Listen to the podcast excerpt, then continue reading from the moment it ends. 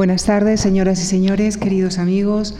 Es para nosotros una gran satisfacción presentar esta tarde al profesor Adolfo Domínguez Monedero, a quien quiero expresar nuestro más profundo agradecimiento por su espléndida labor en la coordinación de este ciclo. El profesor Domínguez Monedero es catedrático de Historia Antigua de la Universidad Autónoma de Madrid, donde además dirige el grupo de investigación ELADE, centrado en el estudio de la antigua Grecia. Es especialista también en algunas culturas prerromanas de la península ibérica. Ha publicado decenas de libros y artículos sobre todos estos temas de estudio. Es miembro correspondiente del Instituto Arqueológico Alemán y académico correspondiente de la Real Academia de la Historia. Recordarán ustedes que hace algunos años el profesor Domínguez Monedero ocupó esta tribuna para hablarnos de Alejandro Magno. Pues esta tarde viene a completar esta historia. Viene a hablarnos de quien construyó los cimientos de aquel imperio. Viene a hablarnos del padre de Alejandro, de Filipo II, de su impulso militar, pero también de su astucia diplomática, ingredientes que supo combinar inteligentemente para crear un imperio. Queridos amigos, les dejo con el profesor Adolfo Domínguez Monedero y Filipo II. Muchísimas gracias.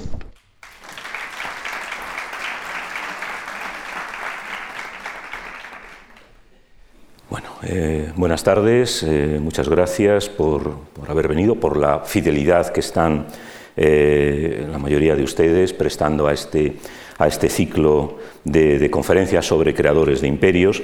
Y yo efectivamente voy a hablar de Filipo II de, Macedonia. ¿Qué ha pasado? quizá de forma injusta, veremos que, que hizo mucho, a veces, eh, digamos, para el desconocedor del mundo antiguo, casi solo como el padre de Alejandro Magno. Mm, eh, claro, todo el mundo tiene padre eh, y Alejandro es la figura evidentemente relevante del mundo, del mundo griego, ¿no? incluso del mundo antiguo. Pero vamos a intentar ver en esta, en esta charla cómo, cómo, el padre realmente fue quien, quien marcó la pauta que iba a seguir en buena parte su hijo. Su hijo seguramente hizo mucho más de lo que el propio Filipo hubiera podido, podido pensar, pero dejó sentadas las bases de lo que iba a ser eh, su, imperio.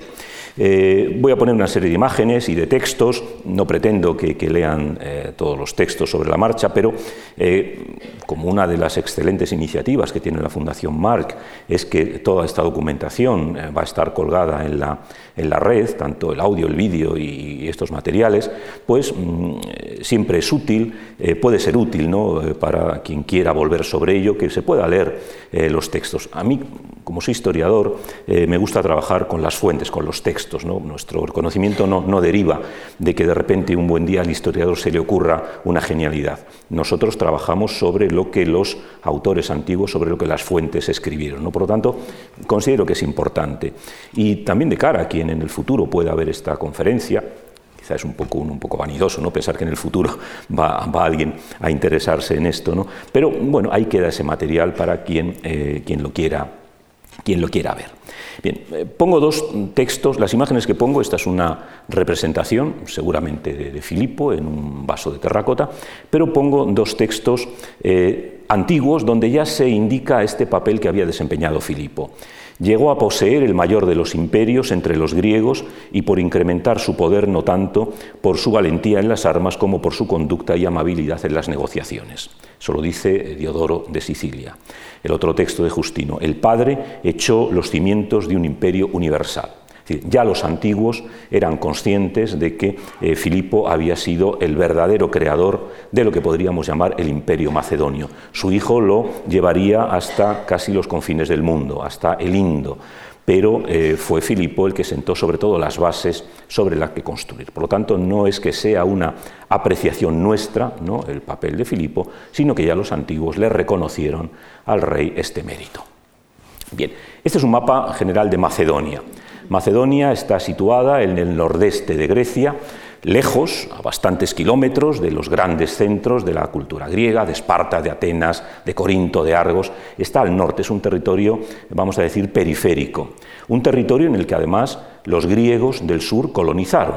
toda esta costa, toda la costa, hasta el Mar Negro, está plagada de colonias griegas, es decir, de asentamientos que vienen de ciudades del sur, de Eubea, de Corinto, eh, y que se instalan en los márgenes del territorio macedonio.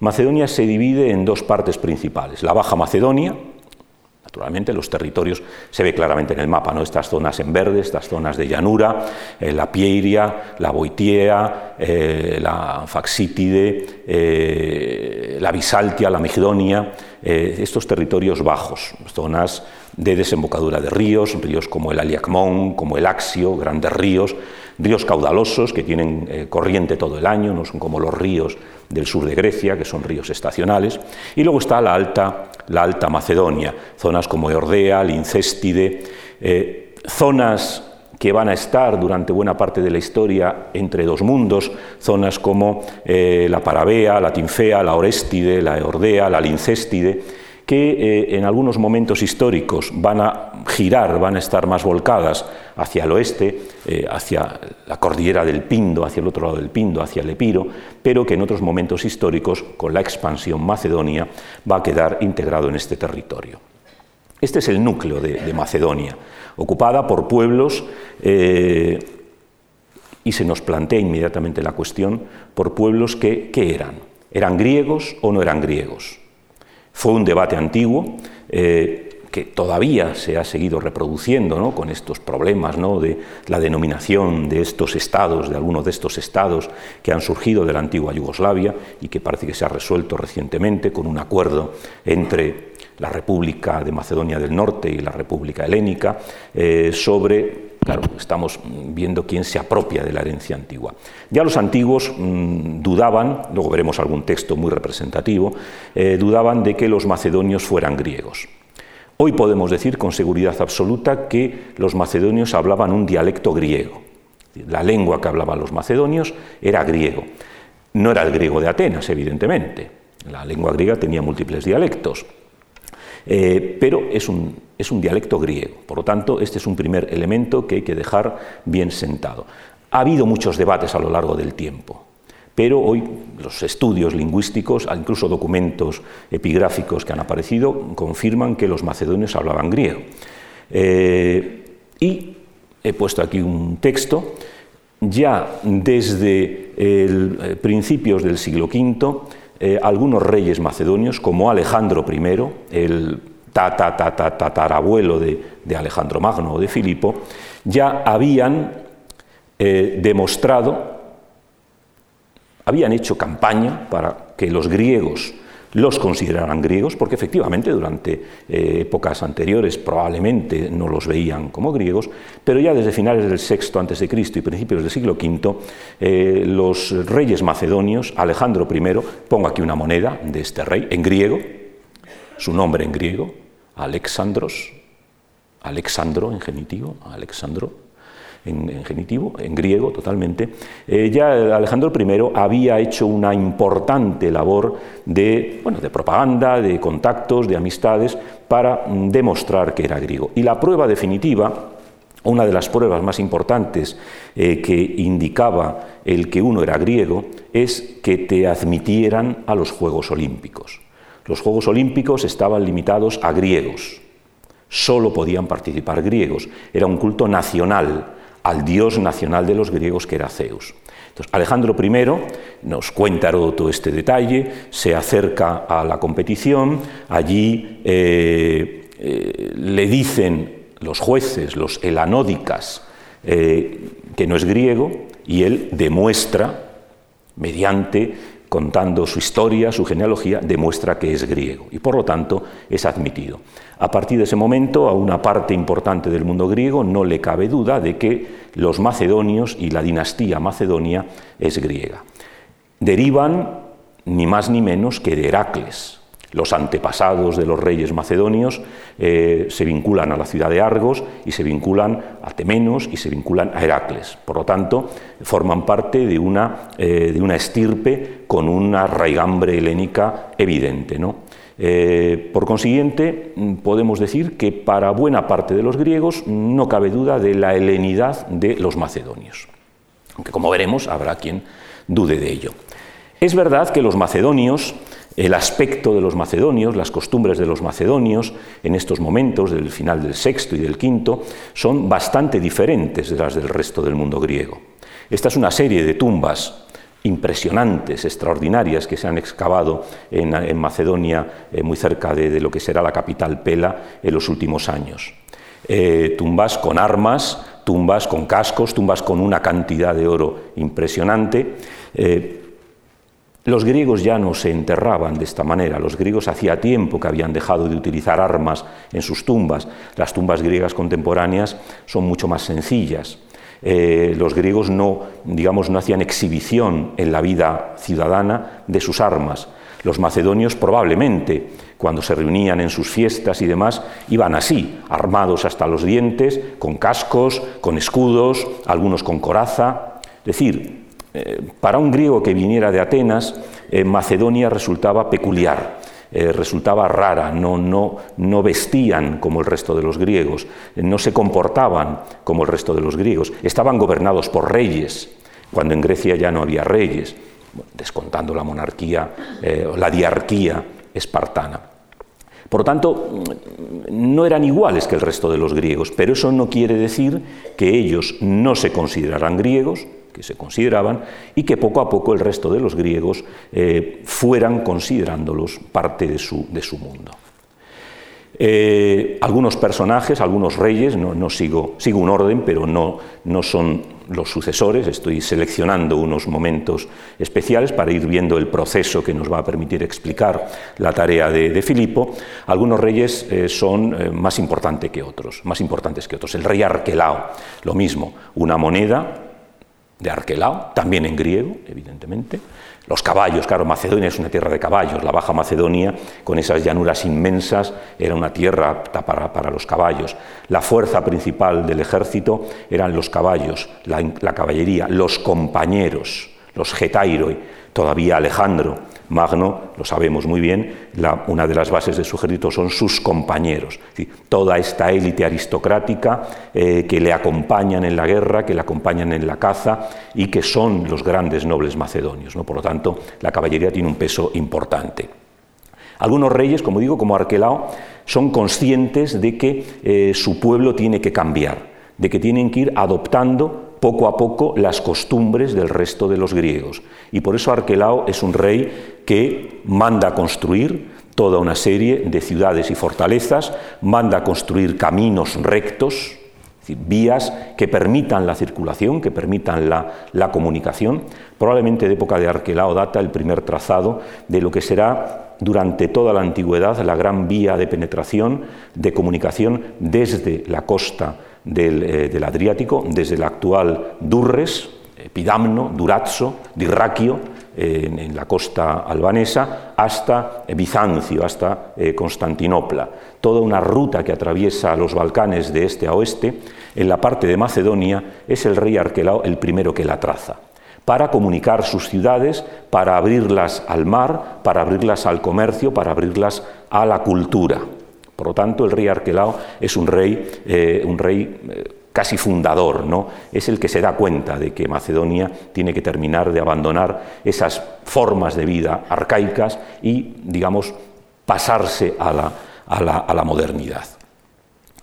Y además Arquelao eh, predica con el ejemplo. La corte de Arquelao se convierte en el punto de atracción de los mayores intelectuales y artistas del mundo griego. Entre ellos, ni más ni menos que el trágico Eurípides. Arquelao le encanta el teatro, le encanta el teatro ateniense y como tiene dinero, como tiene fondos, lleva a su corte a todos estos personajes. Y además estamos hablando de corte.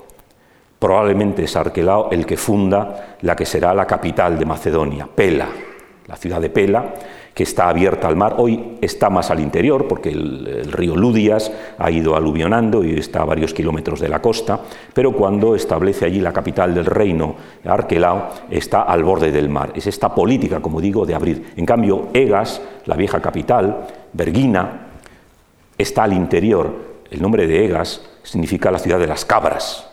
Es una ciudad eh, muy al interior, bastante al interior, rodeada de campos donde pastan las cabras. ¿no? Eh, Arquelao quiere salir de esta dinámica y moderniza enormemente el país. Y, como digo, se trae a grandes intelectuales que van a formar a su corte, que van a formar a la élite macedonia. Él quiere que los macedonios eh, se abran al mundo.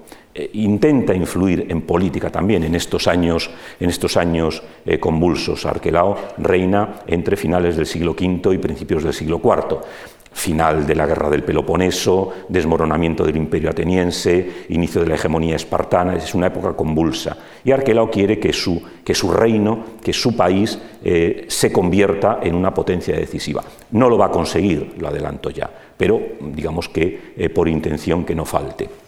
Y también va a potenciar el gran santuario nacional en Dion. Luego veremos una foto al pie del monte Olimpo, donde reside Zeus, el dios nacional de los griegos, va a crear unos Juegos Olímpicos que van a intentar, eh, bueno, competir, parecerse a los famosos Juegos Olímpicos de Olimpia. Naturalmente, él vence en la línea que ha iniciado Alejandro I, él vence también en estos grandes festivales, es decir, no abandona su proyección eh, helénica. Bien, y nos vamos acercando al, reinado de Filipo, II. Filipo II era el príncipe no destinado a reinar. Era hijo de Amintas III, un rey eh, que tuvo mala suerte. Era un rey valioso, era un rey importante, pero es una época, como digo, muy convulsa en el mundo griego. ¿no? Son, pues eso, eh, la primera parte del siglo, del siglo IV Cristo, conflicto de hegemonías la aparición con fuerza de poblaciones eh, no griegas, ilirios, tracios que presionan las fronteras macedonias, eh, tiene que abandonar el trono al menos en una ocasión, pero consigue que sus hijos hereden el trono. Eh, pero Filipo es el tercero de sus hijos varones. No estaba destinado a reinar y de hecho reinó por un cúmulo de circunstancias. El heredero del trono era Alejandro II. Alejandro II reina, como ven, muy pocos años, le sustituye su hermano Perdicas III, muere, Alejandro muere, ahora veremos, le sustituye su hermano Perdicas III, que también muere, y al final le toca, siendo el tercer hijo varón, en principio en situaciones normales no habría reinado jamás, le toca reinar. Perdicas deja un hijo, Amintas, que hay dudas de si llegó a ser rey o no, pero era muy pequeño, cuando muere su padre, y si fue rey, su tío Filipo actuó como regente, pero al final se quedó con el trono, o directamente, puesto que era menor, el trono pasó a su hermano. No conocemos con exactitud las circunstancias, pero eh, incluso, aunque Perdicas había tenido un hijo, el trono recayó en Filipo. Bien, el hermano mayor, eh, Alejandro, Alejandro II, eh, dura muy pocos años su reinado y es asesinado es asesinado, eh, quizá, como algunos autores sugieren, eh, instigado por su propia madre. La reina Eurídice es una mujer, las reinas macedonias son unas mujeres impresionantes. Eurídice no era macedonia de nacimiento, pero las reinas macedonias eh, tenían una personalidad, un papel, una importancia enorme. Hay sospechas de que, de que la madre intervino en el asesinato. Pero, mientras tanto, Filipo eh, es una moneda de cambio. Filipo es entregado como rehén a los ilirios y luego es entregado como rehén a los tebanos en estos gobiernos débiles, evidentemente, cuando hay una presión exterior para consolidar las paces, la entrega de rehenes es fundamental. Garantiza que, evidentemente, pues, si tienes un familiar en manos del, enemigo, pues eh, no vas a hacer nada porque si no lo matan. Entonces sabemos que el joven Filipo, probablemente ya con 10 años, va primero eh, con los ilirios, y más adelante con los tebanos. Es decir, va a ser utilizado como moneda de cambio para garantizar los acuerdos mm, problemáticos de su hermano mayor. Eh, Filipo tuvo la suerte, por una parte, de estar con los ilirios, lo cual probablemente le será útil cuando llegue su momento decisivo, porque va a conocer muy bien cómo funcionan los ilirios en combate. Pero luego está de rehén en Tebas. La Tebas hegemónica, la Tebas que ha derrotado a los espartanos, la Tebas de personajes como Epaminondas, como eh, Pelópidas, como Pamenes. Y allí se educa en la casa de Epaminondas. Y según parece, llegó incluso a conocer la filosofía pitagórica. Quiero decir con esto, Filipo, de jovencito, de, adolescente, se educó a la griega. Se educó a la griega. Probablemente le hubiera preferido quedarse en su casa, pero como sus hermanos lo utilizaban como moneda de cambio, terminó en Tebas y allí, en la casa de Paminondas, como un miembro más de la familia, se instruyó a la griega en Grecia, lo cual tendrá una, una importancia fundamental Filipo sabía muy bien cómo pensaban los griegos, cuáles eran sus fortalezas, pero sobre todo cuáles eran sus debilidades. Y esto jugará a su favor a lo largo de su vida. Eh, la época fundamental de la educación de una persona, ¿no? la, infancia, la niñez, la adolescencia, cuando uno está abierto a todo, se educó en una familia griega. Él era macedonio, pero absorbió la cultura griega. Y como digo, esto será fundamental para explicar eh, su posterior historia. Bien, eh, a los dos años de reinado muere Alejandro II, probablemente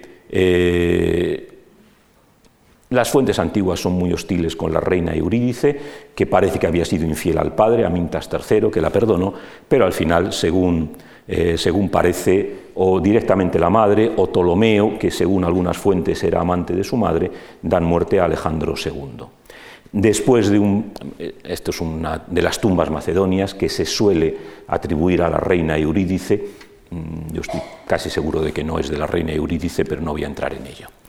Eh, Alejandro lo asesinó, Ptolomeo de Aloro, hay una intervención, interviene el general ateniense Ifícrates para que el trono no pase a estos personajes extraños, aparentemente en connivencia con la madre, sino para que el trono pase al heredero legítimo, que es el hermano, que es Perdicas III, que es este que tenemos aquí en una, en una moneda también.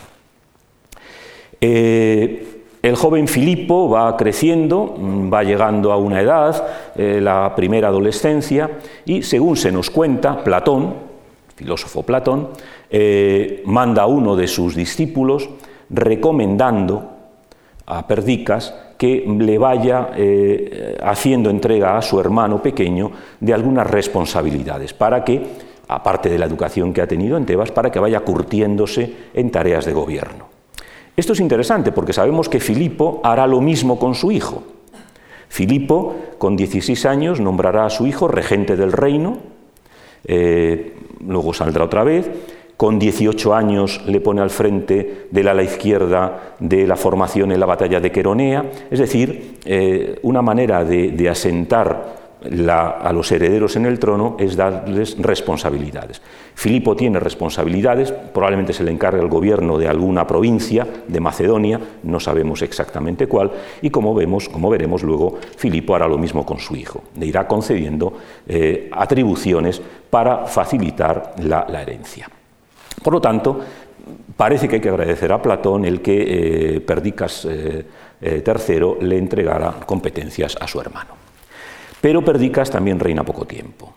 En torno al año 359 a.C. se produce un gran eh, movimiento de los ilirios, con el rey Bardilis, que era un rey que tenía ya noventa y tantos años, uno de los, de los grandes eh, personajes de este mundo ilirio, en parte tan desconocido. Los ilirios no eran griegos, no, no, hablaban la lengua griega, y realmente tampoco eran, eran una nación, es un conglomerado de pueblos que habitaban en lo que hoy es eh, Albania, lo que es la República de Macedonia, eh, lo que es eh, Serbia, Bulgaria, es decir, era un gran conglomerado de pueblos que en estos años están crecidos y están presionando sobre el Epiro, sobre Macedonia, y son un grave problema.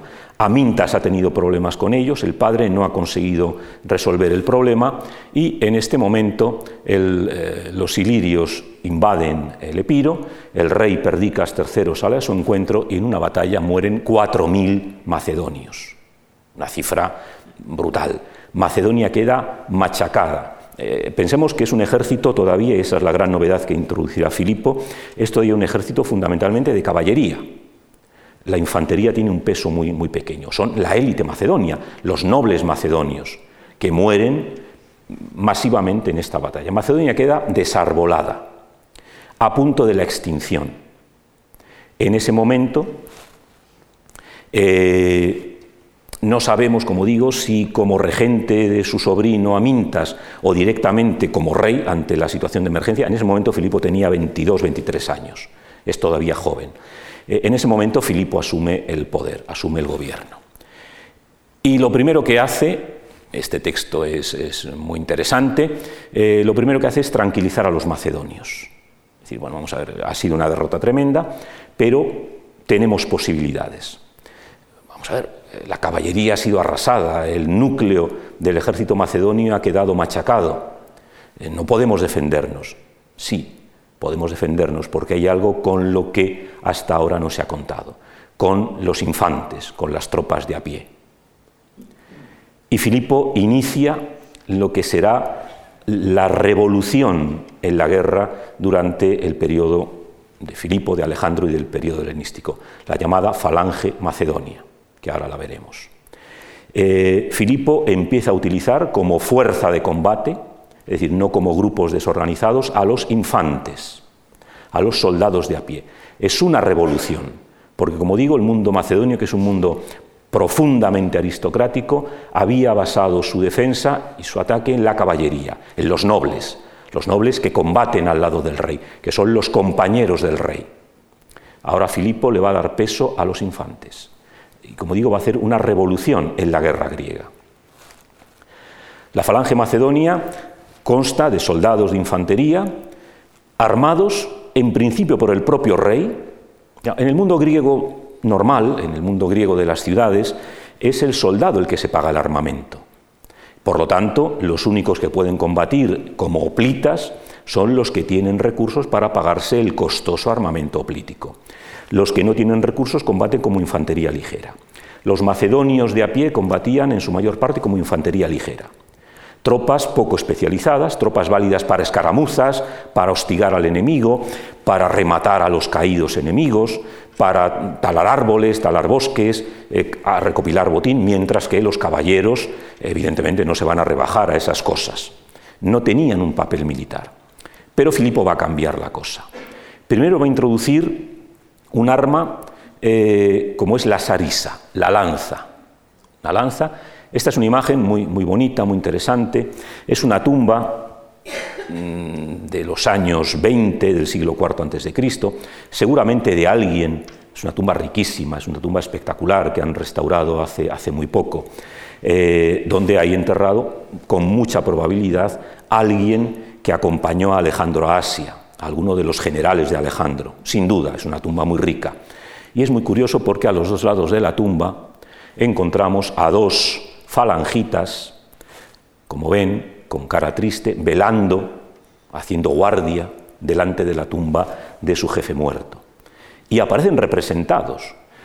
No llevan casco, evidentemente, porque no están en combate, llevan la causia, un gorro muy típico de Macedonia, una especie eh, de boina, parece una boina, eh, de fieltros, una prenda típica de las tierras altas, de, zonas donde hace mucho frío. Y vemos aquí la larga lanza, probablemente era un poco más larga, una lanza que eh, medía 12 codos, 5 metros y pico al principio, aunque con la evolución terminó alcanzando los 14 y los 16 codos, los 7 metros.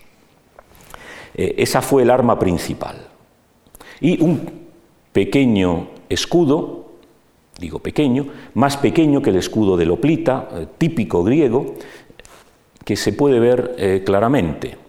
El escudo del Oplita griego le habría llegado hasta la rodilla, pero este escudo, el que aparece aquí colgado colgado de una chincheta se puede ver, o sea, si nos acercamos o si, ven fotos, se puede ver perfectamente el escudo colgado de la chincheta, colgado de la pared, es una tumba impresionante, de una, de una calidad extraordinaria.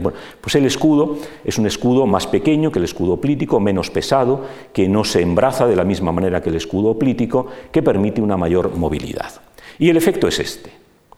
El efecto que consigue esta formación de 16 soldados en fondo, es una especie de erizo con lanzas que sobresalen 3-4 metros de la línea principal y que avanzan eh, más o menos ordenadamente frente al enemigo. Con este armamento, una formación compacta es prácticamente invencible, siempre y cuando, evidentemente, no se rompa la formación y siempre y cuando la caballería eh, ayude a mantener las alas despejadas. Y otras tropas que también va a utilizar eh, Filipo, que son los llamados hipaspistas, que van formados, que van armados con el equipo oplítico. Con este armamento eh, consigue quizá por una parte dar una sensación de seguridad a gente que no está acostumbrada a combatir, a soldados que han combatido como tropas ligeras. Con, este, con esta arma defensiva y ofensiva, eh, el enemigo queda alejado, a diferencia de lo que ocurre en el combate oplítico, queda alejado pues 5 o 6 metros del guerrero. Eh, estos infantes que son reclutados tienen una sensación de seguridad y además el elemento masivo. Son formaciones muy compactas, muy compactas, que avanzan casi como una trituradora y con la caballería, que sigue teniendo un papel importante, van a desempeñar un papel fundamental. La idea que vemos aplicada ya con Filipo y con Alejandro es que la caballería actúe como el yunque, como la tropa móvil que empuja al enemigo hacia, perdón, como el martillo, perdón, que empuja al yunque, que es la falange. Es decir, el movimiento es impactar con el enemigo, con esta formación tan enorme, tan masiva, tan terrible, eh, y eh, aplastar al enemigo. Con eso, eh, Filipo consigue crear un gran ejército. evidentemente hay más gente menos rica que rica.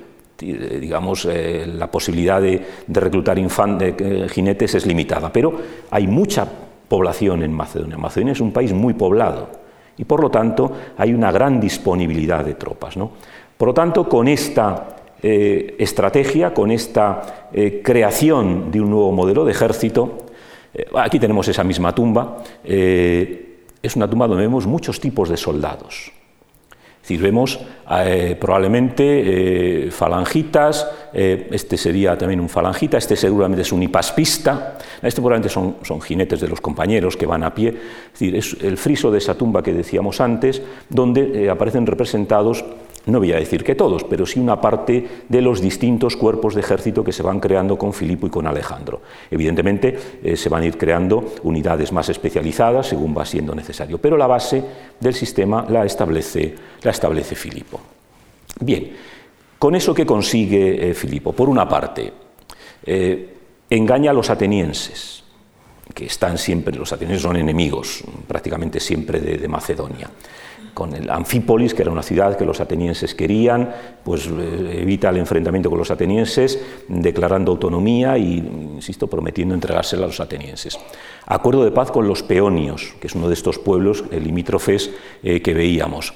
Eh, derrota a mercenarios atenienses y, al final, contraataca a los ilirios y les produce 7.000 bajas. Con esta acción, la presión de los ilirios no voy a decir que desaparece del todo, pero prácticamente desaparece. Los ilirios van a quedar bastante escarmentados. Es decir, ya Macedonia no es, ha demostrado que no es ese estado eh, vulnerable al que se le puede atacar sin, problemas. No, Macedonia mm, ha cambiado y han sido capaces, en poco más de tres años, de pasar de una derrota en la que pierden 4.000 soldados a infligir una derrota en la que matan a 7.000 enemigos. Por lo tanto, eh, esto salva a Filipo, evidentemente. Eh, si los ilirios hubieran seguido presionando, Macedonia habría quedado disuelta. Pero Filipo salva a Macedonia. Eh, si había dudas de si el rey debería ser el joven Amintas IV, que tendría en ese momento cinco o seis años, o va a ser Filipo, las dudas se disipan. Lo cierto es que Amintas IV vivió toda su vida bajo la corte de Filipo, es decir, o no tenía pretensiones al trono, o estaba tan claro, tan evidente eh, que, no iba a aspirar al trono que vivió. En la corte macedonia, como muchas cortes, cualquiera que supusiera peligro era evidentemente ejecutado o hecho desaparecer. El hecho de que Amintas IV viviera hasta que se lo cargó Alejandro eh, demuestra que probablemente Amintas no tenía demasiado interés en ser rey. Pero a partir de este momento ya no cabe duda de que el rey auténtico, verdadero, es Filipo. Eh, bueno, aquí pongo un poco estas cuestiones, ¿no? Es decir, si fue el eh, regente, algunos autores dicen que fue el regente, eh, otros dicen que fue el que, el que sucedió. tuvo importantes cargos. Incluso en la corte macedonia, era una persona respetada, el propio Filipo le casó con una de sus, con una de sus hijas, en definitiva era un personaje eh, importante, vivió durante toda la vida de Filipo tranquilamente en la corte de Pela, incluso haciendo algunas tareas en, eh, digamos, eh, a favor de su tío, algunas embajadas, algunas actividades. Por lo tanto, la victoria de Filipo le consagra, por si había dudas, como el rey verdadero. El siguiente paso, y de esto eh, le pudo servir la debacle que había eh, sufrido la aristocracia macedonia en la batalla contra los ilirios, el siguiente paso era unificar el país. Macedonia, sobre todo la Alta Macedonia, era un conjunto de principados, eran macedonios, de alguna manera dependían del rey macedonio, pero había toda una serie de dinastías eh, prácticamente autónomas que cuando les interesaba apoyaban al rey, cuando les interesaba apoyaban a los enemigos del rey. Filipo quiere acabar con esta situación. Ningún rey macedonio había conseguido doblegar a los nobles de la Alta Macedonia. Era el problema pendiente pues, desde la época de Alejandro I. Eh, el principal recurso que utiliza es el de los pajes reales. Filipo convoca a los hijos de estos nobles levantiscos eh, desde pequeños para que vayan a servir en torno a él como pajes. Aquí viene lo que hacen los pajes. Eh, cuando montaba a caballo, haciéndose cargo alguno de ellos del caballo, le acompañaban, servían de palafreneros, ayudaban al rey a montar al modo persa, hacían de guardia eh, personal, le acompañaban en los banquetes. También diremos, que algunos de ellos eh, eran elegidos por el rey para acostarse con ellos. Forma parte de la educación griega, como saben ustedes también, ¿no? el, tener a jóvenes amantes. ¿no? Adelanto, eso le costará la vida a Filipo al final, como, como sabemos. Eh, por lo tanto, estos pajes se educan junto al rey, empiezan a, digamos, a aprender los valores de la monarquía. El rey quiere que se eduquen como súbditos del rey, y además sirven como rehenes. Si los nobles macedonios se ven obligados a enviar a sus hijos a Pela, evidentemente no van a sublevarse, no van a tomar medidas contra el rey porque el rey tiene a sus hijos. Con lo cual, de esta manera aparentemente altruista, no, no, yo lo que quiero es que vuestros hijos se eduquen conmigo, eh, formen parte de mi entorno, van a ser los privilegiados. Con este subterfugio, eh, Filipo consigue que los nobles macedonios queden desactivados. Sus hijos se van a convertir en pajes reales, en último término, en rehenes, pero también en propagadores de la monarquía. Probablemente muchos de los futuros amigos y compañeros de Alejandro, los que serán grandes generales como Ptolomeo, como Nearco, probablemente llegaron a la corte de Pela eh, como pajes reales como individuos porque proceden de grandes familias de Macedonia, algunos de ellos, ¿no? y probablemente llegan como pajes reales precisamente para favorecer eh, esta integración. Esta imagen que les pongo corresponde, es una reconstrucción, porque la, imagen original se ve muy mal, es una reconstrucción del friso que hay en la llamada tumba de Filipo, de la que luego, de la que luego hablaremos, en la que aparece el rey Filipo, que es este que tenemos aquí, cazando el león, rodeado de pajes. sabemos que los pajes comparten los riesgos, eh, pero también los placeres de la vida real.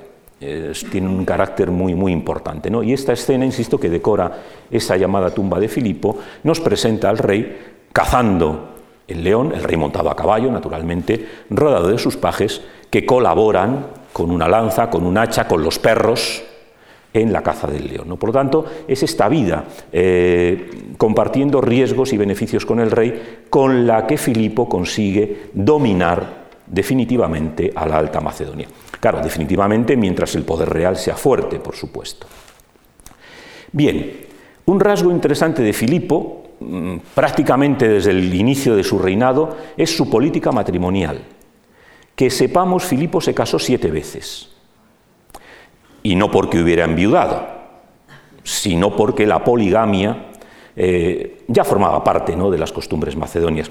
Por eso los griegos, eh, naturalmente, pues, veían un poco raros a los macedonios, ¿no? Es decir, no, se comportaban como el resto de los griegos. Eh, matrimonios siempre de carácter político. Con cada matrimonio afianzaba una alianza.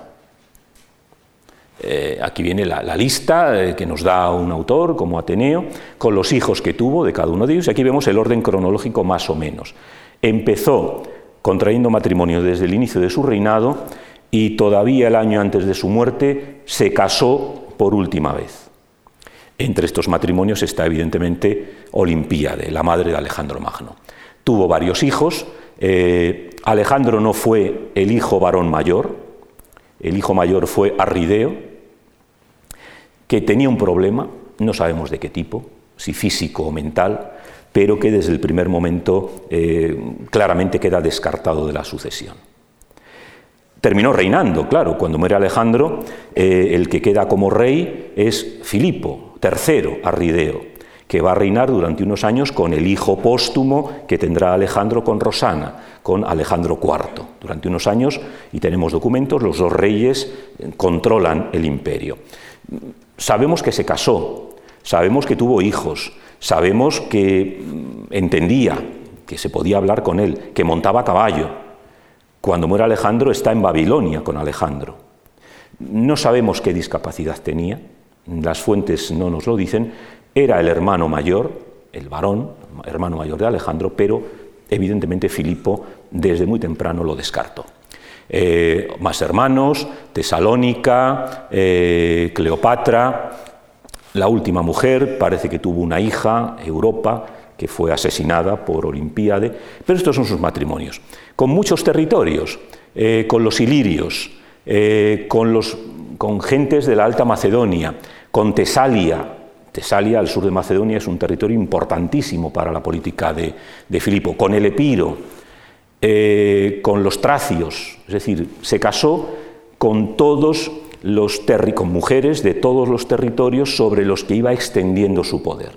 Son matrimonios dinásticos y además, evidentemente, por la, por la sucesión de matrimonios, mm, esas mujeres probablemente vivieran en la corte.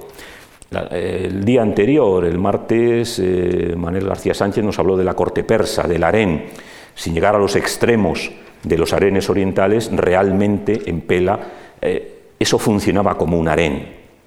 Y esto se abría a todo tipo de intrigas, a todo tipo de problemas que en su momento estallarán, como ya veremos. ¿no? Por lo tanto, Filipo se casó siete veces, siempre con finalidades políticas, para afianzar alianzas. Y como digo, esto sorprendía mucho a los griegos, no era una costumbre griega. Mm, ser polígamos. Pero el rey macedonio, y sobre todo Filipo, que es el que más matrimonios tuvo, eh, lo practicó, como ven, con mucha asiduidad.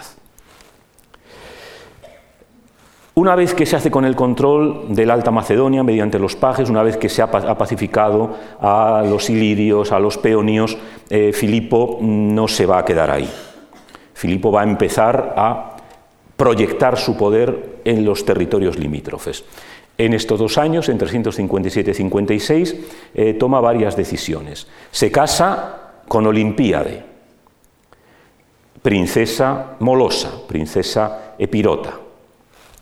Su padre, el padre de, de, Olimpíade, ha muerto, el rey Neoptólemo ha muerto, pero su tío Aribas es el que gobierna el trono, con lo cual Filipo pacta con el rey Aribas una alianza y la prenda de la alianza es la princesa eh, Olimpiade, que no se llamaba Olimpiade, se llamaba seguramente Mirtale, llegó a tener tres nombres. Según cuenta la leyenda, se enamoró de ella en la isla de Samotracia, en el Festival de los Grandes Dioses.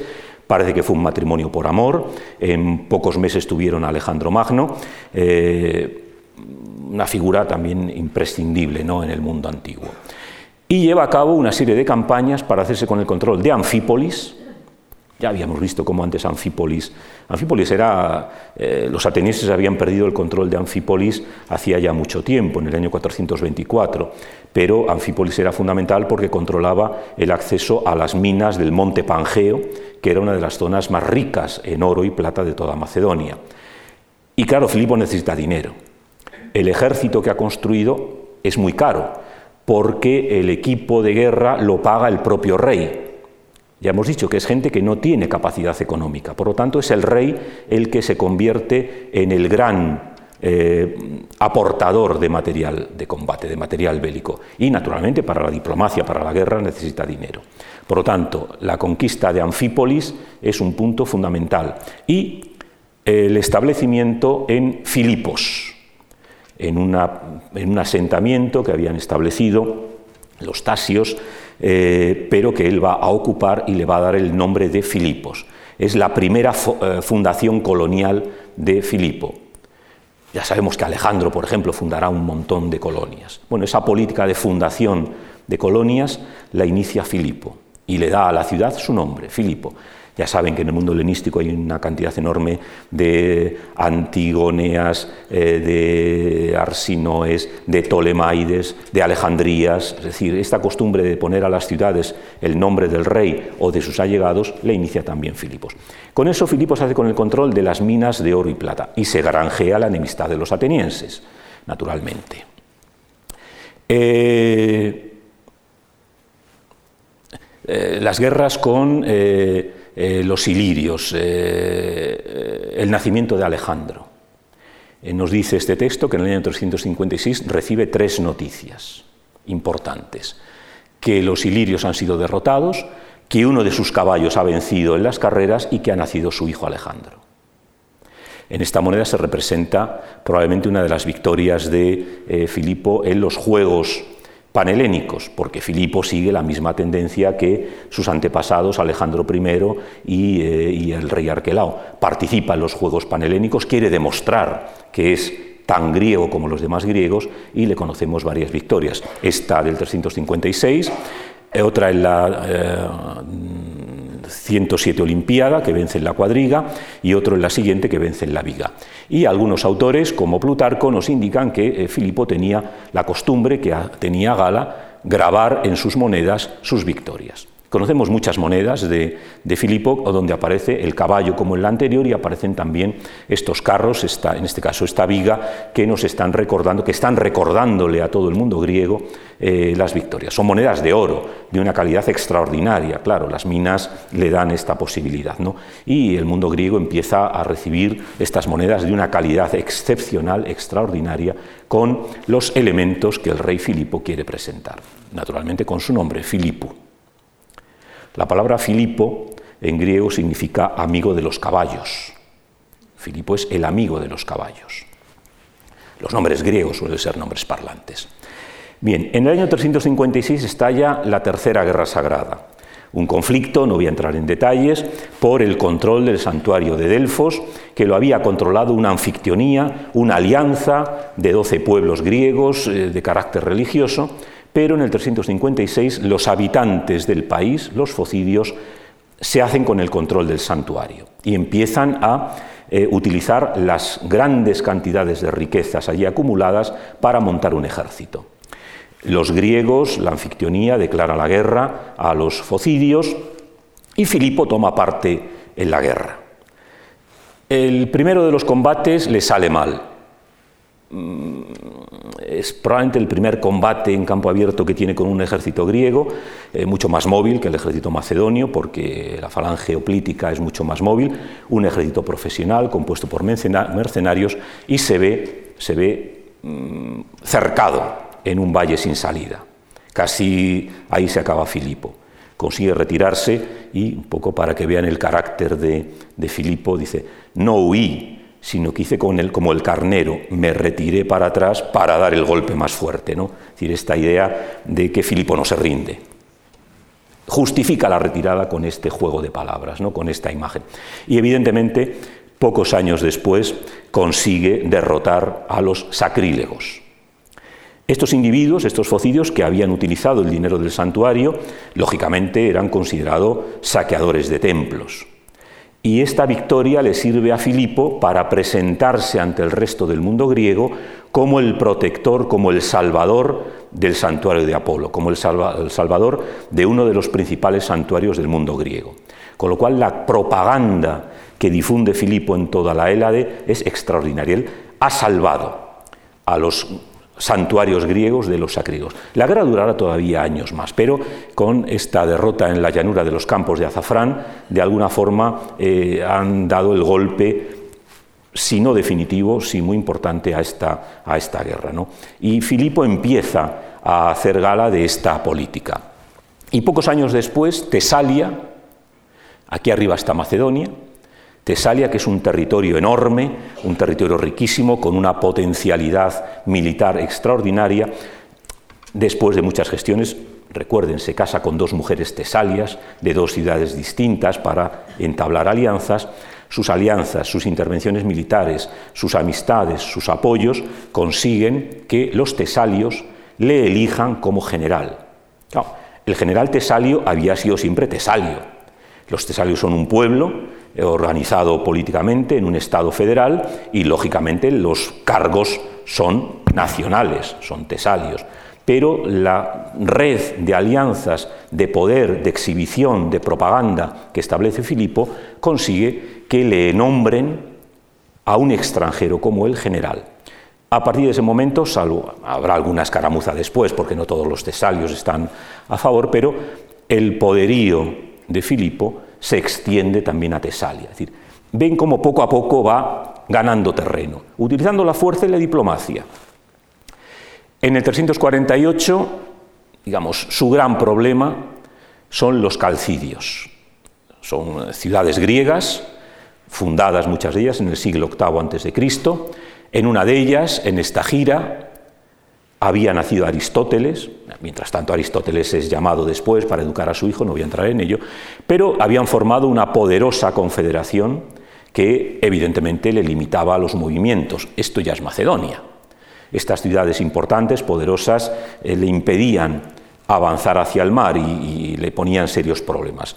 En el año 348 eh, eh, inicia la guerra, una guerra más contra los calcidios, es el momento en el que Demóstenes, el que será el gran rival, empieza a destacar en Atenas, empieza a pronunciar discursos, donde nos va contando un poco eh, para que vean, ¿no? Eh, primero se hizo con Anfípolis, luego Pinda, de nuevo Potidea, Metone, Tesalia, Feras, Pagas, Magnesia, se marchó a Tracia, es decir, ya en ese momento los griegos, Demóstenes ya ve a Filipo como una amenaza. En muy pocos años, eh, en menos de diez años, Estamos en el 348, Filipo empieza a reinar en el 359. Eh, fíjense ustedes la cantidad de territorios que ha controlado Filipo. Atenas, que está en guerra desde hace unos años con Filipo, no piensen que es una guerra en la que todos los días hay combates, es una guerra en la que hay una acción militar, que si una flota por aquí, un enfrentamiento por allá, no es una guerra abierta, pero es una guerra. Y Demóstenes eh, se erige en el defensor de Atenas, en el que quiere convencer a los atenienses de que la política de Filipo es lesiva. Y empieza a, escribir discursos y efectivamente vemos cómo en muy pocos años Filipo ha ido expandiéndose. Bien, en ese año Filipo, con una traición interna, ocupa Olinto. Eh, Olinto es una, es una, especie de Pompeya, Olinto, porque quedó, la vida acabó en el momento en el que Filipo la conquistó.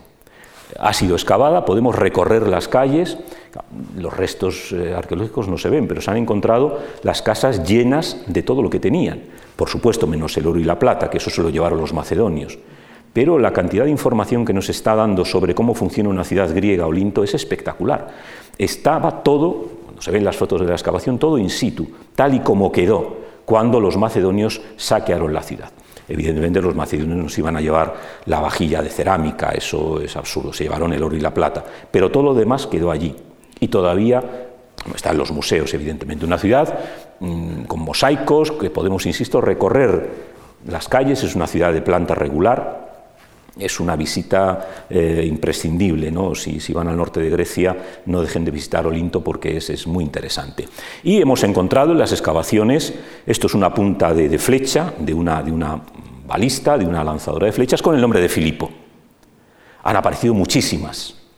Se puede saber más o menos dónde estaban los puntos principales del combate por la acumulación de armas arrojadizas que allí encontramos. ¿no? Es decir, para lo que es la, historia militar, para lo que es el asedio, la conquista de una ciudad, Olinto es una ciudad espectacular, es una ciudad eh, maravillosa, ¿no? se aprende muchísimo de Olinto. Bueno, Olinto es destruida, la Liga Calcídica es disuelta, con lo cual Filipo va avanzando.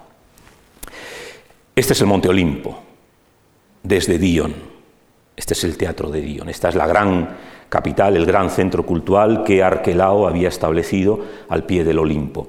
Eh, aquí arriba es donde vive Zeus. Sabemos que vivía allí, se han encontrado restos de las ofrendas, había un santuario, un santuario en la roca, en la piedra, y bueno, en el museo de, de Dion se han encontrado estos, estos elementos. Aquí, para conmemorar el final de la guerra con los calcidios, organiza competiciones espléndidas en este teatro, muy probablemente. Bueno, esto que ven es, es, madera, ¿no? Lo han puesto porque a veces se celebran allí también festivales, evidentemente, pero aquí estaba el teatro. Entonces, en este ambiente, en este ámbito, Piensen que esta foto está hecha al final de la primavera, casi al principio del verano. Es una foto que, tuve la suerte, ¿no? de una de las veces que he estado allí, ver este panorama. ¿no? Eh, es un panorama espectacular, es un entorno eh, maravilloso, apabullante. Allí reúne en banquetes a toda una cantidad enorme de extranjeros y concedía regalos a no pocos. Y nuevamente la propaganda ha acabado con una guerra con la resistencia, pero digamos que ahora empieza a invitar otra parte de los griegos allí, a este lugar espectacular, al pie del Olimpo, a festivales, a banquetes y a regalos. Es decir, esta doble política, la fuerza, pero también la diplomacia. Sabe que tiene que ganarse el apoyo de los griegos también, aparte de combatirlos. ¿no? Por lo tanto, el santuario de Dion se convierte también en un centro de eh, la propaganda. En el año 346, los atenienses están cansados de la guerra. Ya digo, no ha sido una guerra continua, pero es una guerra de desgaste. No han conseguido nada. Al contrario, Filipo ha ido avanzando y se firma una paz, la llamada paz de eh, Filócrates. No voy a entrar en detalles, es una paz que primero el propio Demóstenes eh, propicia, al final se va a arrepentir y va bueno, a atacar, a acusar a los que la habían hecho posible, pero en el 346 en principio eh, se establece la paz entre Atenas y, eh, y el rey Filipo una paz eh, engañosa, embustera, porque Filipo juega con las palabras, hace retrasar a los embajadores atenienses para ir conquistando territorios, los atenienses se enfadan, se dan cuenta de que les han engañado, pero no pueden hacer mucho. Y a la vez acaba con la Tercera Guerra Sagrada. Eh, por vez primera, los macedonios van a participar en la anfictionía, en este grupo de pueblos griegos que protegen el santuario de Zeus. Es un logro político y diplomático. Los macedonios habían estado siempre excluidos de la anfictionía, pero ahora van a formar parte. Ojo, no Macedonia, Filipo, no el pueblo macedonio, sino el rey Filipo y sus descendientes. Filipo va a jugar de cara a los griegos mucho con esto, es decir, él es el rey de Macedonia, pero de alguna manera los honores los va a recibir él como persona, decir, no los macedonios. Hay una confusión muy grande en el mundo macedonio, es un mundo muy arcaico, entre lo público y lo privado. Es muy difícil distinguir cuando actúa Filipo como Filipo o cuando actúa como rey de Macedonia. Probablemente porque es imposible, es decir, todo el mundo sabe que Filipo es el rey de Macedonia. Pero es muy interesante ver cómo, juega Filipo con estas, eh, ideas. ¿no? Eh, él es el que recibe la participación y los votos en la anfictionía. Una vez que ha conseguido pacificar la Grecia central, se vuelve contra su antiguo aliado, se vuelve contra el rey Aribas, el tío de su esposa, el tío de Olimpíades, que había pactado con él entregarle a, a su sobrina para firmar la paz, para establecer la paz, pero se vuelve contra él y le destituye. Le destituye y coloca como rey de, eh, de Molosia, del Epiro, a Alejandro, que no es Alejandro Magno, es Alejandro I el Moloso, el hermano de Olimpíade. Tenemos un epígrafe ateniense, eh, el pobre Ariba se refugia en Atenas, los atenienses prometen que le van a ayudar a, ocupar el trono, pero no, al final no ocupa el trono, se queda sin el trono. ¿no? Pero bueno, tenemos un epígrafe interesante que nos muestra, este es el Epiro. Esta región es la que veíamos antes, la Oréstide, la Tinfea, la Parabea, que son zonas fronterizas. Probablemente en estos momentos eh, un territorio como la Oréstide pasa a control macedonio y eso luego veremos qué importancia tiene. Por lo tanto, eh, sin ocupar directamente el Epiro, porque ahí tiene a su cuñado eh, Alejandro, digamos que esta parte también le queda pacificada. Los epirotas controlan también las fronteras con los ilirios en esta zona, con lo cual digamos que la puerta trasera de su reino queda bien, bien custodiada. Por otro lado, se dirige a Tracia. Una vez que ha terminado de pacificar el entorno, pues quiere acabar con el peligro tracio. Los tracios no han sido pacificados igual que los ilirios y siguen presionando, sobre todo en las zonas montañosas, hay continuos raids, continuas incursiones y Filipo quiere acabar con ello. Por lo tanto, manda una incursión al interior de Tracia y consigue, después de vencerlos, un diezmo, un tributo, los somete a tributo y consigue además fundar ciudades. Eh, tenemos aquí un mapa, esta es la primera que fundó Filipos, pero en este momento va a fundar varias, pero entre ellas Beroe y Filipópolis. Este es el río Maritza o el río Ebro, eh, que es eh, el río que atraviesa toda, toda Tracia, y aquí funda Filipópolis. Filipópolis es Plovdiv, la ciudad de Bulgaria. Aquí les pongo una imagen del, río Maritza, su paso por, Plovdiv, y una estatua que le han hecho en el 2004 allí a Filipo II, que es el fundador de Filipópolis. Por lo tanto, los búlgaros en 2004 construyeron este monumento, eh, un poco kitsch, si me permiten, y si no sale de aquí, eh, pero bueno, es el fundador de su ciudad, evidentemente, y por lo tanto ahí tenemos el monumento.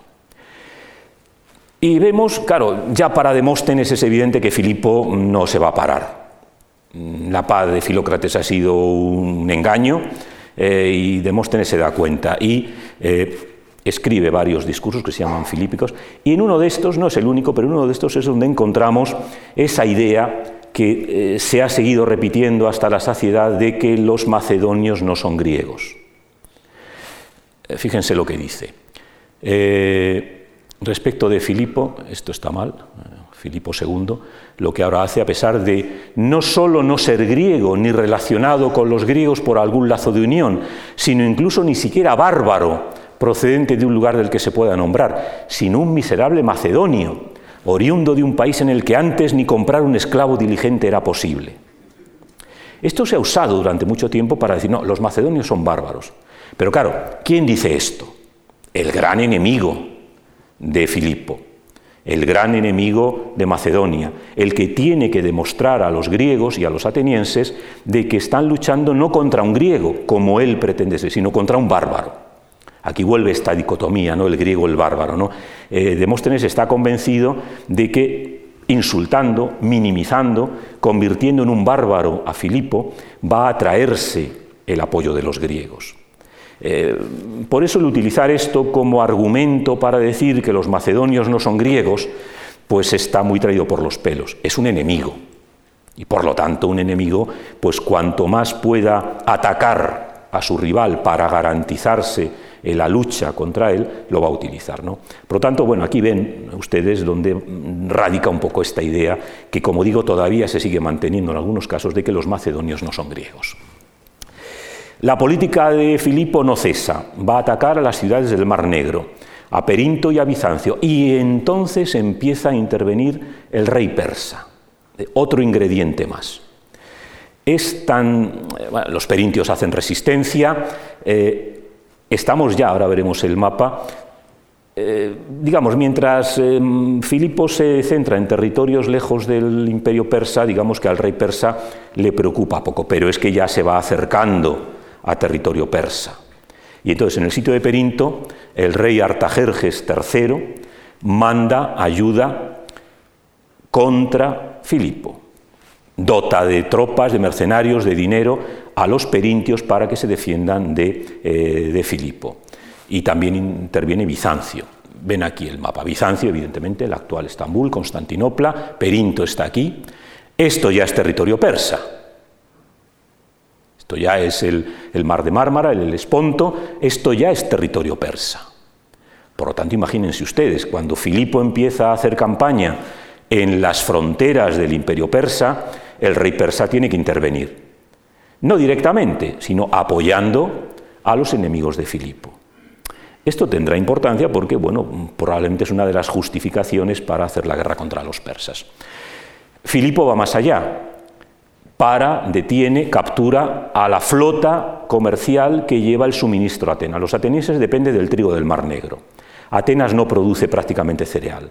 Por lo tanto, todos los años decenas y decenas de barcos bajan por esta costa entran en el mar de Mármara, entran en los Dardanelos y van bajando tranquilamente, pesadamente, para llegar a Atenas. Filipo captura esta flota, 230 barcos o 180 barcos. Eso hace que Atenas no tenga suministro de cereal. Y esto evidentemente en Atenas es peligroso. Y a Filipo le reporta una ganancia de 700 talentos.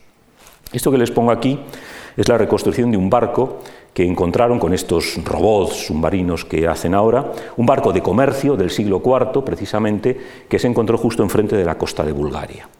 Probablemente este tipo de barco, que es griego y es contemporáneo, probablemente es uno de estos doscientos y pico barcos que Filipo capturó. No, este en concreto, quiero decir, ese tipo de barco, ¿no? pero lo pongo para, para ilustrar. Claro, eso para Atenas evidentemente es una declaración de guerra. Filipo se embarca en el asedio a Bizancio y en ese momento el joven Alejandro, con 16 años, abandona ya su educación con Aristóteles y es encargado de eh, regir el reino, él es el regente del reino. Aprovecha una campaña para fundar su primera ciudad, una Alejandrópolis, todavía siendo regente de su padre. Eh, Filipo va más al norte, una vez que no consigue vencer a Bizancio, Bizancio está bien defendida, pero sí avanza hacia el norte, llega hasta el Danubio para hacer la campaña contra los escitas y contra los tracios. Un territorio hostil, un territorio en el que los persas no habían tenido demasiado éxito, pero que eh, Filipo tiene éxito. Apresa 20.000 niños y mujeres, evidentemente esclavos, que lleva a Macedonia, gran cantidad de ganado y poco oro o plata. Y 20.000 yeguas, también los escitas son pueblos de las estepas, son pueblos eh, jinetes, lleva 20.000 yeguas escitas a Macedonia.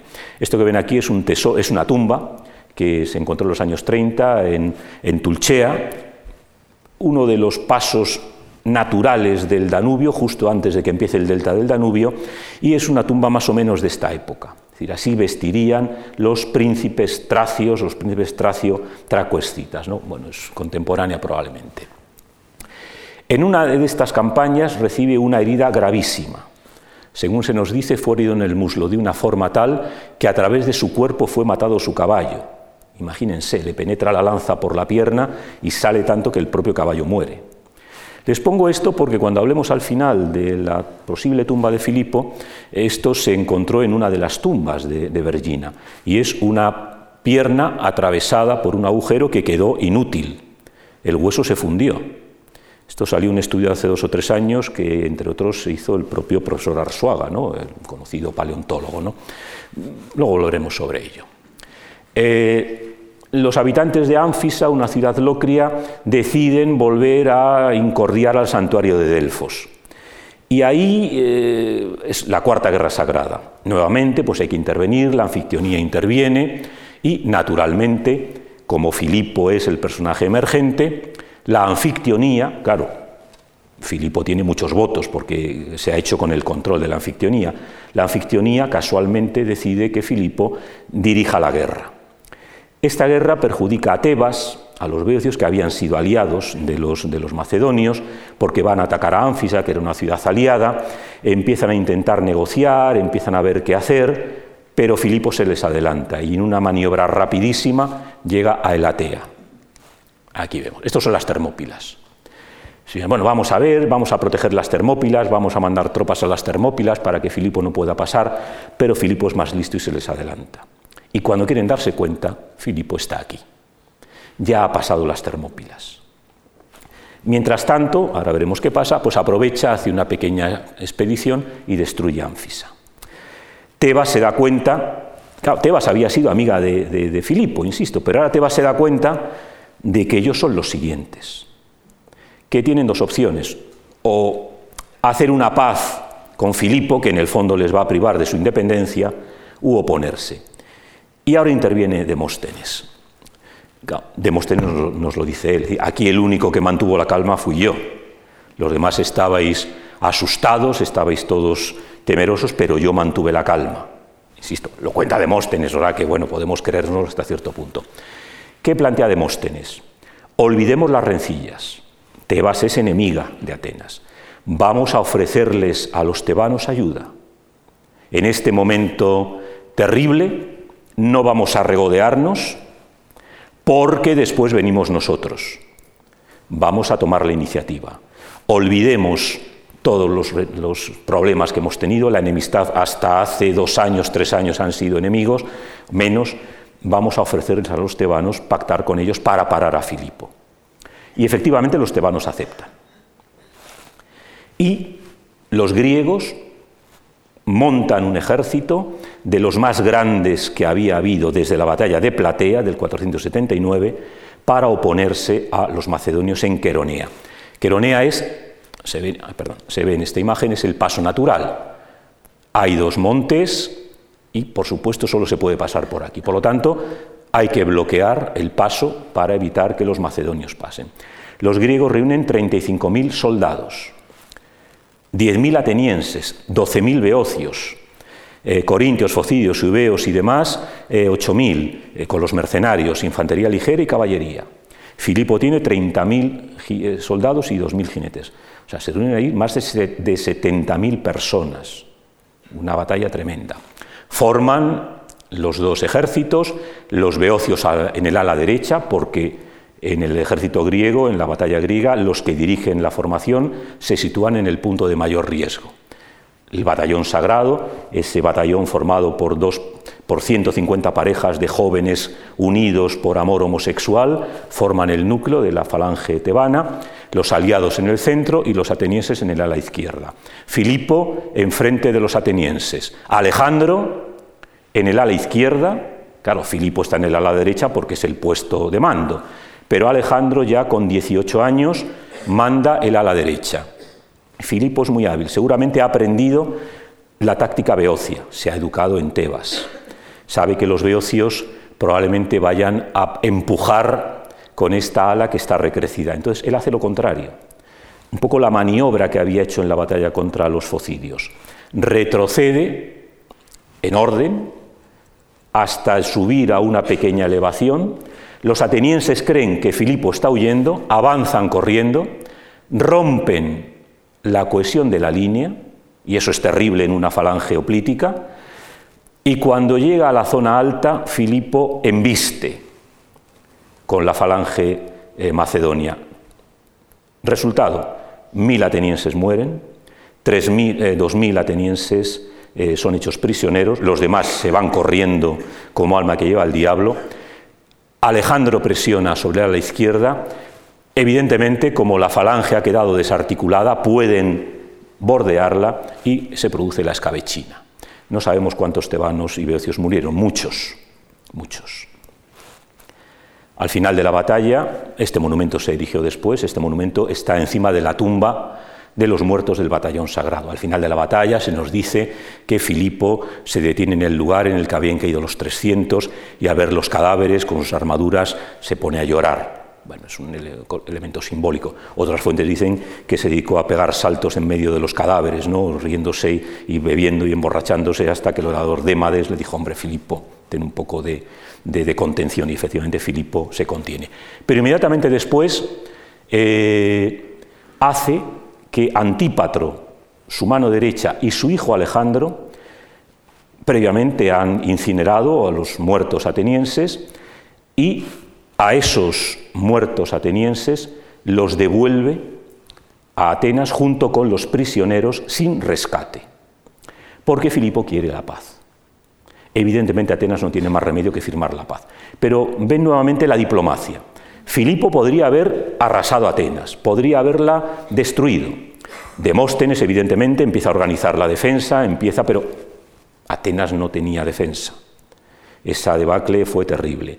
Pero Filipo no destruye Atenas. Les ofrece una paz honrosa, les lleva incluso los caídos como prueba de buena voluntad y devuelve a los prisioneros sin rescate y encima los viste, Los prisioneros evidentemente pues estaban andrajosos después de la derrota y los viste adecuadamente para que cuando lleguen a Atenas estén presentables. Eh, con eso eh, eh, Filipo, digamos, está terminando la conquista de Grecia. Termina la guerra sagrada y se da cuenta de que hace falta una estructura para unir a los griegos. Seguramente piensa que la anfictionía puede ser. se sabe porque se acuña esta moneda en el mundo griego las monedas llevan el nombre del Estado que las acuña, los atenienses, los beocios, Filipo, pero en esta moneda aparecen los anfictiones, que no son un Estado. Es una acuñación, seguramente se acuñaron muchas, les he puesto esto. En el 2018 hubo una subasta donde esta moneda salió por 80.000 dólares, pero se vendió por 190.000 dólares. Esta moneda. Hay poquísimas, es una moneda rarísima, creo que debe haber en el mundo veintipocas. Inmediatamente Filipo manda acuñar esta moneda con la plata del santuario, porque él piensa que la anfictionía va a ser ese órgano que va a unir a todos los griegos.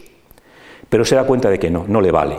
Mm, eh, la anfictionía tiene una estructura muy peculiar y da la impresión de que se arrepiente inmediatamente y debió de hacer destruir todas las monedas.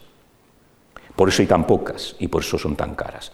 Pero él ya está pensando que tiene que buscar una manera para garantizar la paz entre los griegos.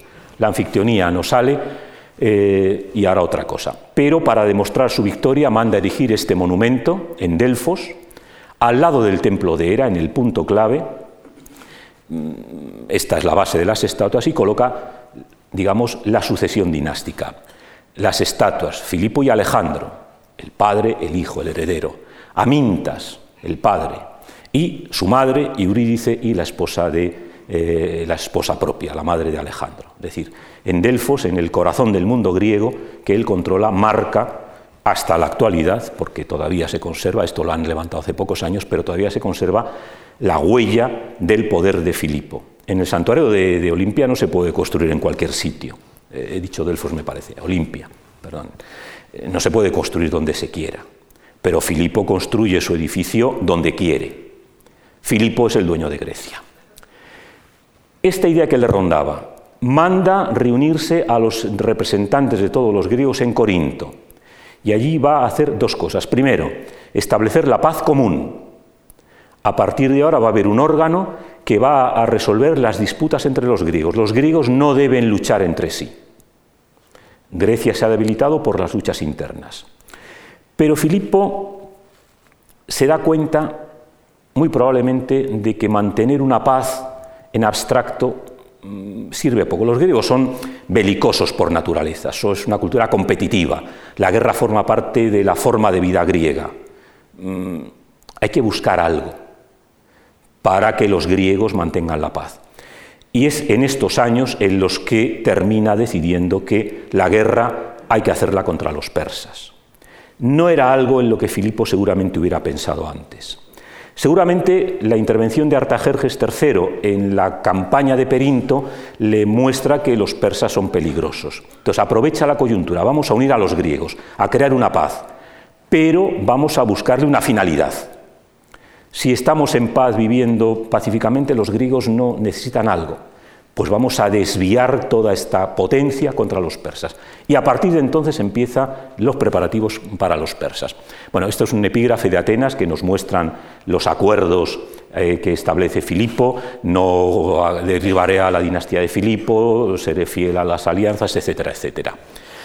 Y aquí el viejo, el viejo Isócrates, Isócrates, el hombre, llevaba, Isócrates vivió 98 años para que piensen ustedes que los antiguos se morían jóvenes, muchos sí. Pero Isócrates llevaba toda la vida buscando a ver quién podía atacar a los persas. Primero pensó en los espartanos, luego pensó en los atenienses, esos se desmoronaron. Luego pensó en Jasón de Feras, pensó en los tesalios. El hombre iba ahí contando discursos ofreciendo a todo el mundo atacar a Grecia y al final, este discurso es del 380, Filipo prácticamente era un bebé, pero en este último discurso, que hay quien duda que sea de él, que es del 338, el pobre Sócrates dice, solo le tengo que agradecer a la vejez que me ha hecho llegar hasta este momento de mi vida para ver ya realizadas por tus hazañas algunas de las cosas que proyectaba cuando era joven e intenté escribir en el discurso panegírico. Es decir, Filipo va a ser el que va a tomar esta antorcha del panhelenismo contra los persas. Y me estoy alargando mucho, voy a terminar enseguida. Aprovechando que ahora ya se está preparando la campaña, empiezan a surgir problemas en la corte. Alejandro ya tiene 18 años. Ha combatido en Platea, eh, perdón, Platea, en, en, Queronea. Eh, ha ido de embajador de su padre a Atenas. Ya, está, ya es mayor de edad, vamos a decir, estos 18-20 años. Y empieza a producirse conflicto en la corte. Filipo se encapricha de, eh, de la joven Cleopatra, de la sobrina de Atalo, y esto no lo soporta Olimpiade. Olimpiade, una mujer colérica, celosa, mm, parece que tiene mucho que ver en el comportamiento de su hijo. Eh, y Filipo se casa con la joven Cleopatra, con la sobrina de Átalo. Y eso, en el momento de la boda, pongo aquí dos escenas recogidas por el cine, siempre es interesante hacerle un guiño al cine histórico, ¿no? la última producción de Oliver Stone, o esta antigua del año 56 en la que Richard Barton con una peluca mm, amarilla, vamos, porque quedaba de esa manera peculiar, ¿no? Eh, la escena. En la boda, eh, los parientes de la novia empiezan a mofarse de, de Alejandro, dando a entender, bueno, Dentro de poco vamos a tener un nuevo heredero, que aunque sea un niño, pues va a ser macedonio de pura cepa, no como tú, que eres hijo de una epirota. Eh, bueno, estas cosas que dicen en plena borrachera. Alejandro se lo toma muy a mal y le tira una copa a Átalo. El otro le tira una copa, sacan las espadas. Entonces Filipo quiere intervenir, pero Filipo está borracho perdido. Y cuando interviene se cae. Y entonces Alejandro le dice, amigos, Ahí tenéis al hombre que se disponía a pasar de Europa al Asia, pasando de un lecho a otro, ha acabado por los suelos. Claro, eso es la humillación a su padre. Evidentemente han roto. Alejandro tiene que salir corriendo, se lleva a su madre al Epiro y él pasa un tiempo fuera. Al final le convencen a Filipo de que llame a su hijo. Pero pocos años, pocos años, pocos meses después hay otro asunto. Filipo ya está empezando a eh, preparar la campaña contra Persia. Y resulta que el sátrapa de, Caria, Pixódaro, que es súbdito del gran rey, pero que, bueno, intenta zafarse del, poder, eh, le escribe a Filipo pidiéndole un marido para su hija. Y Filipo piensa en Arrideo en este, en este joven mm, inviable para el trono, pero bueno, si casamos a Rideo con la hija de Pixódaro, pues nos buscamos una alianza. Filipo eh, intenta, podía haber entregado a Alejandro, pero Filipo sabe que Alejandro de momento es su heredero mientras no haya nadie más. Pero los amigos de Alejandro, la madre de Alejandro, empiezan a malmeter. Fíjate, tu padre te hace de menos, va a casar a tu hermano con una princesa, eh, tú no pintas nada, y eh, claro, llega un momento en que Filipo se entera y Filipo corta por lo sano. Por supuesto se enfada enormemente con su hijo, pero expulsa a toda la tropa, a todos los jovencitos, los jovenzuelos que rodeaban a Alejandro. Luego grandes generales, evidentemente. Aquí está eh, Árpalo, está Nearco, está Erigio, está Ptolomeo todos los que serán los grandes generales de Alejandro son los que le están malmetiendo. Eh, estamos en una corte, eh, en un harén, con mujeres, con intereses, con partidarios, con grupos de poder. Eh, Filipo no es mayor, tiene cuarenta y pocos años, cuarenta y cuatro años. para aquella época era muy viejo, cuando la esperanza de vida está en 21 años, evidentemente, bueno, digamos que ya estaba, ya se pensaba que estaba decayendo y hay que colocarse de cara a la sucesión. Entonces, esto va a agriar enormemente la corte macedonia. En Persia ha surgido un nuevo rey, Darío III, el que vemos aquí en el famoso mosaico de Alejandro, después de una serie de, luchas internas, pero Filipo da el último golpe de efecto. Puesto que Olimpíades se ha ido a refugiar con su hermano, que es rey de Molosia, puesto que él tiene que iniciar su campaña, puesto que no queda claro que pueda no tener problemas, da un golpe de efecto. Va a casar a su hija Cleopatra, la hermana de padre y madre de Alejandro, con el tío. Cleopatra se casa con su tío Alejandro. La alianza con el Epiro dependía de Olimpíade, pero como Olimpíade ha tomado el partido de la oposición, pues no se le ocurre a Filipo, ya digo, dar el golpe de efecto, casar a su hija con el propio tío de la hija, el rey Alejandro I el Moloso. Y en la boda, en el año 336, es donde se produce la muerte de Filipo, celebrando la boda. Aquí tienen la eh, sucesión. Se hace una gran procesión donde salen los doce dioses, se añade una decimotercera estatua donde aparece Filipo, casi como si fuera el decimotercer dios, lo cual quiere decir que Filipo ya estaba muy crecido. Aparece Filipo con manto blanco entre los dos Alejandros, su hijo y su eh, yerno cuñado. Sus amigos entran, este es el teatro de, de, Egas, de Vergina, donde, donde murió. Sus amigos entran delante de él, quiere aparecer solos y los guardias de Corps, porque quiere presentarse como un griego más que no necesita protección.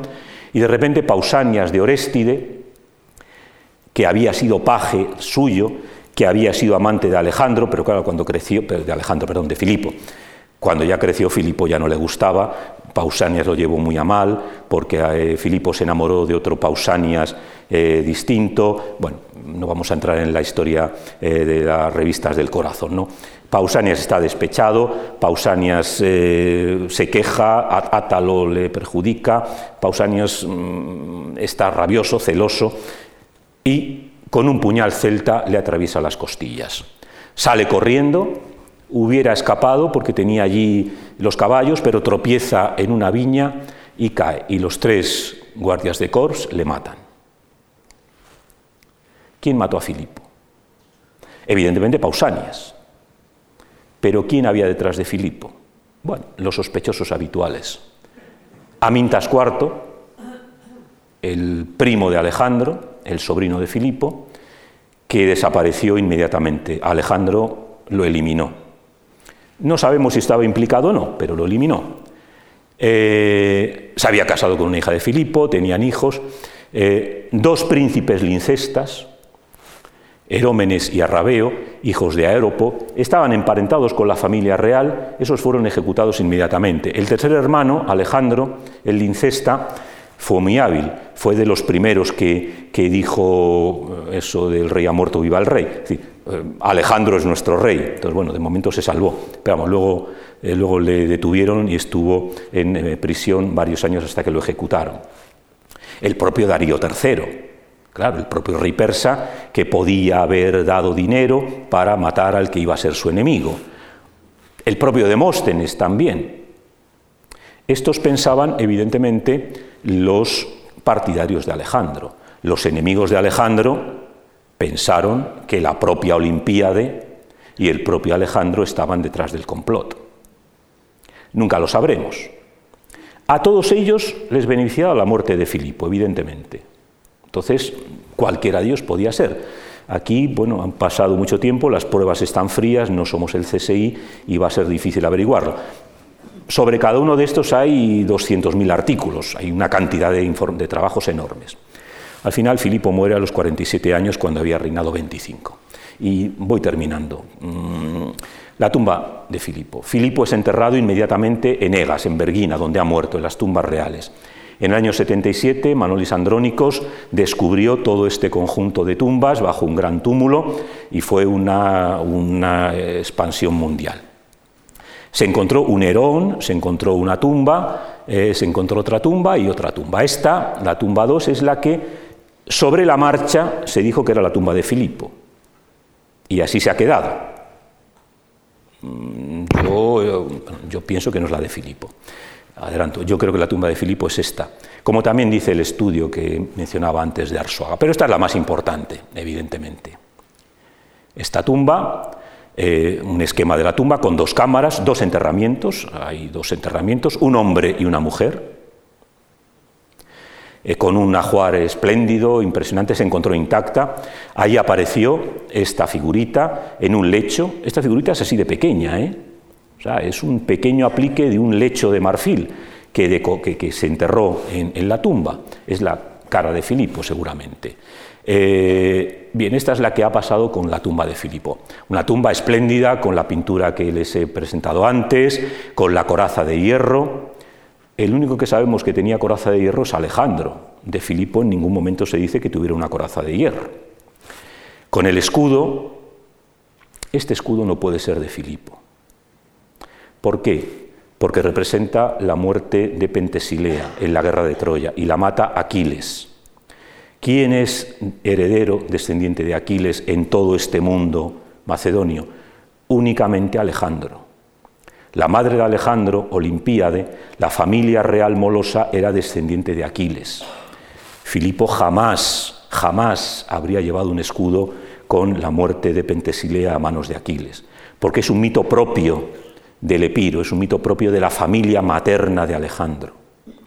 La opinión que yo y muchos tenemos es que esta es la tumba de Filipo Arrideo, de Filipo III, del hijo de Filipo, del hermano mayor de Alejandro, que evidentemente tiene objetos de Alejandro, claro. Esta es la coraza de Alejandro, no la de Filipo. Este es el escudo de Alejandro, no de Filipo. En la corte, cuando muere un rey, quedan un montón de, de cachivaches, de trastos, de objetos. Cuando muere y es enterrado, o es reenterrado, eh, Filipo Arrideo, seguramente se le entierra con una escena en la que aparece su padre, eh, en una cacería seguramente eh, ultraterrena, porque ya Filipo ha muerto, Alejandro ha muerto. Es muy raro, es, yo pienso que es imposible que en la tumba de Filipo estuviera representado el propio Filipo. Hay 40.000 argumentos. Los que piensan que es la de Filipo me podrán decir otros 40.000, pero se pueden desmontar. El Larnas de oro. Esta seguramente es la tumba de Filipo Arrideo. La tumba de Filipo es esta tumba, muy probablemente. Sobre todo porque además, y es una cosa que a veces eh, los arqueólogos la pasan por alto, aquí hay un herón, es decir, un templo que sirve para honrar eternamente a los difuntos. Si el difunto principal hubiera sido Filipo, el herón estaría aquí, enfrente de esta tumba, pero el herón está aquí y está en relación con esta tumba. El Herón está honrando a Filipo, no va a honrar al pobre Filipo III, que tuvo un reinado eh, infecto, infame, no van a, venerar a Alejandro IV, al hijo de Alejandro, que murió joven, que no tuvieron ninguna relevancia. Este Herón honra a Filipo, que hemos visto el día de su muerte, había hecho desfilar una estatua con su imagen. Filipo tiene honores heroicos y el Herón está donde tiene que estar, al lado de la tumba principal. Para mí, esta es la tumba de Filipo, esta, que es una tumba importante. Aparecieron estos restos, evidentemente, esta es la reconstrucción.